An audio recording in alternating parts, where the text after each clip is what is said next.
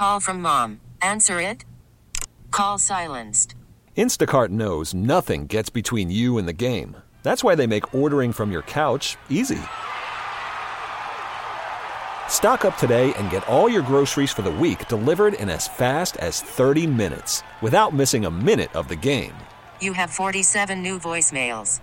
Download the app to get free delivery on your first three orders while supplies last.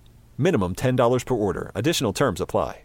Welcome to Face Connecticut, an in depth look at today's issues. Good morning and welcome to another edition of Face Connecticut on WTIC News Talk 1080, WTIC FM, and WTIC.com. Aaron Kupek joining you this Sunday morning, and we are pleased to be joined by two special guests to mark National Adoption Awareness Month. We are joined by Jacqueline Ford, the statewide foster care and adoption recruitment specialist for the State Department of Children and Families, and also Rebecca Iantoni. She is an adoptive parent.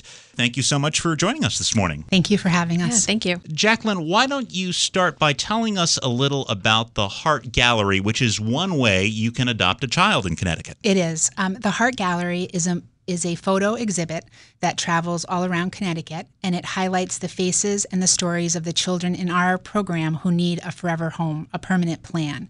Um, the galleries are in public areas such as hospitals and town halls. Um, art galleries as well, and it's also online, um, listed online on our website. Um, and they tell a story about the children and what their needs are, um, how old they are, characteristics about them, and we have their photographs taken by professional photographers in our community who donate their time and their talent to take these photographs. How many children are in the Heart Gallery, and how strong is the need for adoptive parents to come forward? Um, we have a very strong need um, for people to come forward to consider adopting one of these children. There are 31 kids in the Heart Gallery right now, and in order to be in our Heart Gallery, the children meet a criteria, and that criteria is to be either a teenager, um, to be involved in a sibling group, have a brother or sister or or more than one, um, to be medically complex.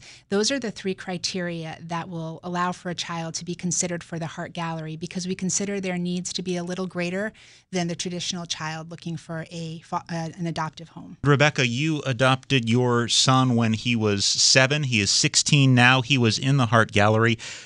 How did you make that connection? We had been talking about adopting for uh, about a year and a half, two years, we'd gone to a couple of DCF open houses, um, and just kind of never felt the it in sync. And then one day, it was a February. Um, number of years ago, I was looking at the Heart Gallery and I saw Gannon's picture. And I immediately emailed it to my husband and said, What about this guy? And my husband said, Okay. And I could tell, I'm, I happen to be a special needs lawyer in Connecticut. And so I could tell from where the picture was taken where he was. So I called the director of that school program and I said, you know, why haven't you ever told me about Gannon? and so um, she said, here's here's his his uh, DCF caseworker. And within uh, I think a week, uh, DCF was at our house, um, you know, kind of doing preliminary introductions and um, meeting our other kids, and um, you know, the process just rolled from there. Jacqueline, what are the requirements to become an adoptive parent in Connecticut? Well, the requirements to be a foster or adoptive parent in Connecticut are the same. Um, you must be 21 years of age or older, have verification of stable income, um, have a safe place to live and a stable lifestyle, and be willing to take these children into your home and provide them with unconditional love. We do background checks and, and different uh, paperwork and assessments, which isn't really an ongoing assessment, but those are the basic requirements. The Heart Gallery is a great way to adopt a child, but it's not the only way. What are the other pathways to adoption in Connecticut? Well, you can choose to either be licensed as a foster parent or a pre adoptive parent um, when you go through our training class. It's the same curriculum for foster care as it is for pre adoption. Um, in foster care, we find that many of our adoptions come through the foster care system. And that means that um, when a child is removed from their family, um, we remove them because there's issues of abuse or neglect. And we allow the family to work on the issues that has present these children in care. And when the family is not able to rehabilitate within a reasonable amount of time for their children, we look for a plan B. Um, we concurrently plan and look for a permanent home for them, an adoptive home. If the child is doing well in foster care, we would love for the foster family to adopt that child. Um, it, you know, the less, the fewer moves that a child has when they come into our program, the better it is for that child, the least disruptions. So when a foster parent is in the situation where they can adopt this child, um, we would love for that to happen. So we do have many of our foster children are adopted through the foster care system, um, but we also have a registry of people who want to just adopt. They don't want to foster. They want to wait until a child comes into the program that is matched with their family. So in foster care, once you're licensed, it's pretty immediate when you'll start to receive placements. But in adoption, there's a, a longer wait because it's a match and an assessment for a child to come into your care. How long does the licensing process typically take? It's a 13 week training. Um, and then, you know, after the training, the trainer is meeting with the family to write their home study, assess their home. Um, so I would say the whole process will take you about four to six months. How did the process work for you, Rebecca? Uh, so we always joke that we had a bachelor's in adopting and a master's in Gannon because we um, we went through the because when you adopt a special needs child or a medically complex child, you have to go through the DCF pieces first and then you have to go through kind of the special needs you know more directed directed training related to the child.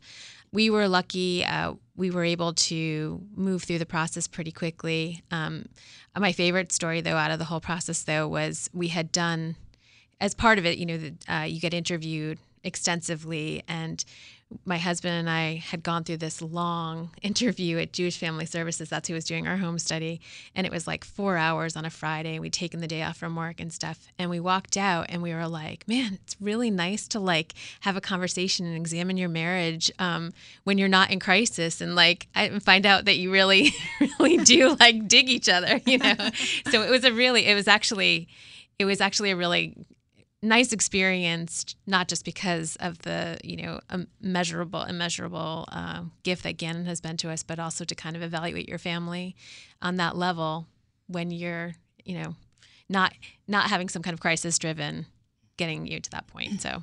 Uh, certainly, there must be challenges when you adopt a medically complex child, but mm-hmm. there are also more rewarding experiences, perhaps. Oh, yeah. I mean, you know, you, you just you don't do these kind of sandbox comparisons. You know, I, I used to say with our oldest that you know you were constantly measuring him up he was you know totally typical little boy constantly measuring him to everybody else as child and stuff but when you have a, a special needs child especially a child with Gan- like gannon's um, issues um, your measure of progress and success is completely different it's a, a totally different bar so you know people are excited when their kids get into Yale, and we're excited when you know he graduates from eighth grade and walks across the stage. You know, it's just it, it's a, just a totally different um, measure of success and that these kids give you. Speaking of a child's medical history, Jacqueline, mm-hmm. DCF strives to provide as much information as possible to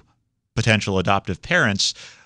Why is that so important? Well, I think it's important for the the future planning for any child to know what their demographics and their genetics, medical history is all about. And we do do our very best to gather as much of that information as we can um, through the doctors and medical providers that child may have at the time we're involved, but also from the self reporting of the birth family. And sometimes we have a birth family who will share with us all that they know, and and sometimes they may not even know themselves, but we do gather as much information as we can and provide the pre adoptive family with a packet of information so that they can be best prepared. In Gannon's case, Rebecca, how much information did you receive and, and how how challenging was it to maybe fill in the, the missing pieces? Yeah, so um, you know, Gannon's issues were not medical issues were not genetic. So there wasn't, you know, there wasn't a genetic component that we were super concerned about in terms of what the parents, the bio parents may or may not have passed along. Um, I think, you know, some of the concern, especially now as we're going through some of the teenage years and there's, um, you know issues tend to come out. I think you you question a little bit about mental health histories and things and whether that has any bearing on on on him. But for the most part the information that we had from dcf was very comprehensive and and super helpful in terms of you know advocating for his medical needs. Um, you know he had he had a tremendous number of supports and services in place by the time he had come home to us. So uh, it was just a continuation of that. Uh, so the history was relevant, but it wasn't a make or break kind of to the decision. It seems that you maybe entered this process a little better educated than the average person because of what you do for a living. What advice would you give to a potential adoptive parent? Uh, you know, it's funny. Um, I yeah, I, had kind of an education, but it's really so gut driven you know it just I, it was his picture on the heart gallery that i saw that picture and i knew i knew that was my child and you know there was there was nothing that was going to stop us um, it didn't matter what hurdles we had to jump through. It didn't matter, you know, not to say that DCF puts up hurdles, but there's procedures and things that you have to follow. But, um, you know, it was just, uh, there was no question, you know. I think so. My best advice is to just truly trust your gut and trust in the process and know that, um, you know, what is meant to be is going to be. Jacqueline, I'm guessing Rebecca's story is not the only one that's been generated by the Heart Gallery that's had such a, a good outcome. It's not, but I, Rebecca and her husband are truly, um, they restore your faith in, in mankind because of their selfless nature and their willingness to take in such a medically compromised child. I mean, Gannon really was, um, you know, a very medically complex child, and they were, you know, they jumped right in and they were willing to do anything that he needed. And we need more families like them. Um, not all of the children in our heart gallery have those medical complexities. Right now, we have two um, of those 31 that have um, significant medical health concerns.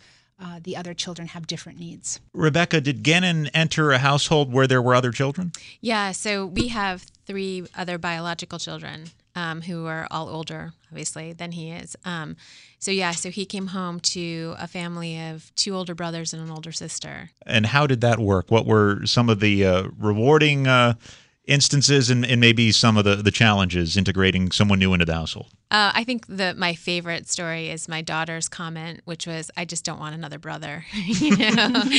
but you know, to to know Gannon is to love him. I mean, he just really um, he's a little wounded warrior. You know, he's just been through so much, and uh, you know, there's not a night, honestly, that goes by even this many years later where I don't think to myself, if we hadn't adopted him, where would he be? And um, I just can't imagine our lives without him. And he's just a huge. He just he just completed our family seamlessly. So there was, you know, no no issue. I mean, look, there's always learning curve. You know. Uh, learning curves to to bringing in a puppy you know to bringing in bringing any di- dynamic but um, he was just he just fit our family so well and just completed our our picture so well. So you are listening to Face Connecticut. It is National Adoption Awareness Month. We are talking to Jacqueline Ford.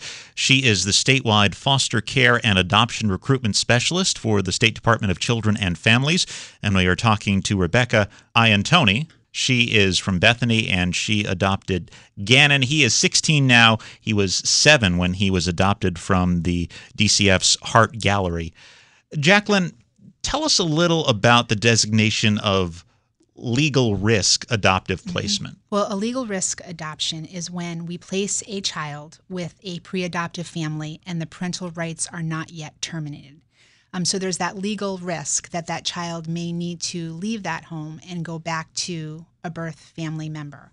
Um, we place a child into a legal risk situation when we have a plan in place where we're going to be pursuing termination of parental rights.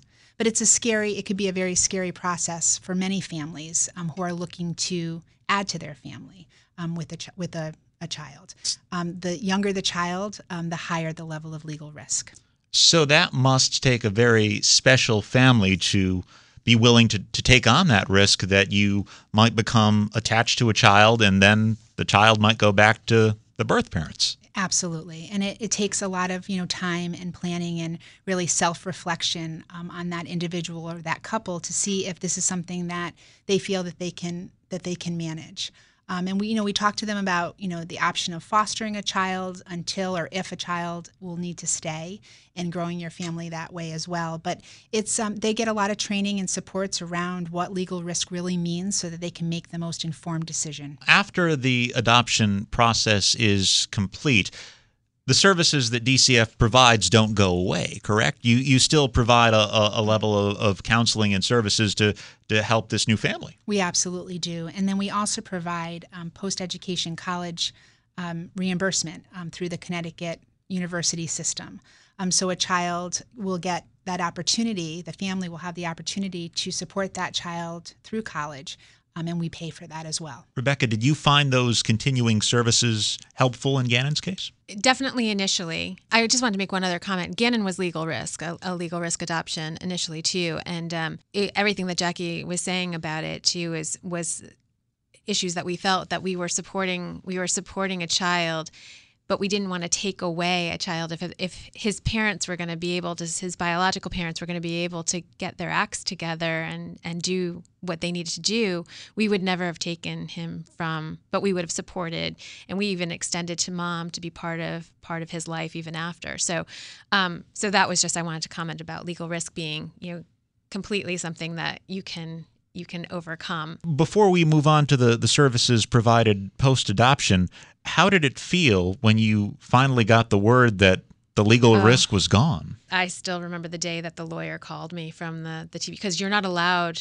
now I'm a lawyer and I wasn't allowed to go we weren't allowed to go to any of the the termination uh, proceedings and and they were really the judge was really giving um, the biological dad mom mom had had consented to having her rights terminated fairly shortly after we were involved but dad um, was was hanging on a little bit and um, you know we wanted to support him and if he could have done it you know we absolutely would have supported but ultimately he you know he he couldn't and so the day that the judge ruled, the Gannon's court appointed attorney called me, and I can remember sitting at work, and I just, I like was like stunned. I couldn't believe that it was finally, you know, gonna come to fruition and be be done. Um, and uh, I just like burst into tears, and I was, you know, trembling as I was calling my husband, and I all the girls in my office were standing outside my office waiting, you know, knew that this was the lawyer, and um, it was just a big cheer, and it was it was amazing. I mean, it was just it was almost like better that it was legal risk because you had that extra element to it. So And how yeah. long did that take when you first found him to getting that call? So he they were pretty far along in the TPR process, the termination of parental rights process. Um, and it was just that dad had kind of asked for another chance. Um, so the judge gave him another chance. Um, so we were only about six months. It was only about six months that we waited for for that to just come to. Um, but we had you know lots of conversations. My husband and I had lots of conversations that we would we would have fostered him and we would have supported him. We would have done whatever was necessary, um, you know, to either keep a biological family intact or to just support this child through through all that. Um, because I was just you know I, I Jackie knows from from the minute I saw that picture, I was in. I knew he was part of my world. As you noted earlier, the services that DCF mm-hmm. provides mm-hmm. post adoption were helpful to you initially. They were, yeah. I, I, guess you could say I'm a little bit of a control freak. So, so I um, I used we used a lot of their services. Um, they're super super helpful and would give you know would still if I needed anything. I know I could I could tap into resources at DCF. Um, I, uh, you know, slowly worked my way our way out of those services and um, into kind of the the infrastructure and the structure support system for him that that I we designed for him. So um, I think that system is there and can could have provided even more, but it was me that was kind of pulling away from it. So. Jacqueline, are there mm-hmm. cases where the biological parents are, are still involved and the relationships are symbiotic? Um, yeah, thank you for asking that because I'm glad that Rebecca brought that up. We do have open adoptions, um, and those are it's a legally it's a it's a contract um, that we have, and it's overseen um, by an attorney, and it has to be in the best interest of the child. So, for example, if Gannon's mom had um, voluntarily terminated and she asked if it can be an open adoption, um, and having some kind of connection to Gannon. Together, Rebecca and her husband and the, the legal system could develop a plan that would be best for Gannon. It could be as simple as I have a, a family years ago who the grandparents weren't in a situation where they could adopt their grandchild, but they wanted to have some relationship. So for all of the major holidays, the adoptive family would meet her at um, J.C. Penney's, and they would have a family photograph taken and have lunch for all of the major holidays, and that was that family's way to stay connected to their grandchildren. Um, so we absolutely do have the option of an open adoption um, if it's going to benefit the child, and that also can be amended if it's no longer in the best interest of that child to remain in contact with a birth family member. Are there any fees associated with adopting a child? There are absolutely no fees associated with adopting through the Department of Children and Families. Is there help adopting a child from out of state? Are are interstate adoptions uh, something that happen frequently? Well, we're not an adoption agency. So we are a child protection agency where our goal is always to keep children with their birth families whenever possible, whenever safely possible. Um, so when we do finalize an adoption or identify an adoption resource, it's only because the f- child cannot safely return home. Um, we're not an agency where um, a mom will come to us and say, "I'm, you know, pregnant and I want to um, identify an adoptive family for our children." Um, so we do do interstate adoptions. Um, for example, if someone in another state saw a child on the Heart Gallery, they could um, ask how they could go about being considered for that child and if they were licensed in their state of origin, and, and we could have some kind of an agreement between the two. Um, but that's basically, we don't provide supports and services um, to find a child in another state. We are, you know, loyal and advocating to the children right here in Connecticut um, that are in our our program and trying to find them adoptive um, and foster care resources. And you do have a benefit coming up later this month in Hamden to help promote the Heart Gallery. Tell us about that. I do. Um, Salati's Voice Studio, um, based out of Cheshire, hosts a benefit concert every November. And this year they asked to highlight us for their benefit concert in November. So it'll be on November 18th. It's a Saturday at 3 p.m. at the Whitney Center in Hamden. Um, there, her vo- her vocal students will be performing, as well as some dance acts in between the vocal performances. Um, we do have a couple sisters who are going to be adopted very shortly, and they're going to do a dance routine. Um, we have Q-Thon, which is uh, dancers who support sick children at the CCMC Children's Hospital. They'll be performing an act. Um, I will be there to talk about the adoption needs in Connecticut. Rebecca um, is wonderful to be there to speak about providing a testimony um, of what she's experienced with um, the Heart Gallery. And we'll have information and we'll have the children's pictures on display for the audience to see and hopefully dispel some myths and misconceptions about our program and find more resources for Connecticut children. And what are some of those myths and misconceptions? And, and, either of you can can chime in. We have a document called Myths and Misconceptions that we have online, and you know it it runs from very simple um, simple misconceptions, such as uh, people not knowing that they can foster or adopt if they're single, or if they've never had a child of their own um, to you know we have um, we have a special focus this month for Adoption Awareness Month on our um, LGBTQ community, so that people who are in same-sex relationships understand that we embrace them and we want as many families to come forward to foster and adopt our children. Um, but you know even the um, the college benefit, not many people are aware that we will help support that, um, or that we provide a monetary reimbursement every month and medical and dental insurance. So I think that um, the platform that I'd like to use is that even if you're not interested or able to at this time to be a foster care provider or an adoptive resource, if you would take the role as messenger for us and learn as much as you can about our program to help us dispel those myths and misconceptions so that more people will come forward to be a resource for our children. And what's the best way to get started if people want to help out? Uh, well, the best way to get started is to call 1 888 Kid Hero. And that is a centralized number where the person answering the phone, um, wonderful people at the Kid Hero line, they'll take down some information and they'll refer you to an open house, which is an informational session in your community. Um, and they'll stay in touch with you. You go to the open house, you learn all about our program, and you can begin and initiate the steps that very day. She is Jacqueline Ford, statewide foster care and adoption recruitment specialist with the state DCF, joined by Rebecca Iantoni of Bethany, an adoptive parent. Thank you so much for sharing your story with us. Thank you. And Jacqueline, thanks as always for coming back on Face Connecticut. Well, thank you for having me. Thanks for listening to Face Connecticut. I'm Aaron Kupek. Enjoy the balance of your weekend. Face Connecticut is a production of the News and Public Affairs Department of WTIC Radio. T-Mobile has invested billions to light up America's largest 5G network from big cities to small towns, including right here in yours. And great coverage is just the beginning. Right now, families and small businesses can save up to 20% versus AT&T and Verizon when they switch. Visit your local T-Mobile store today.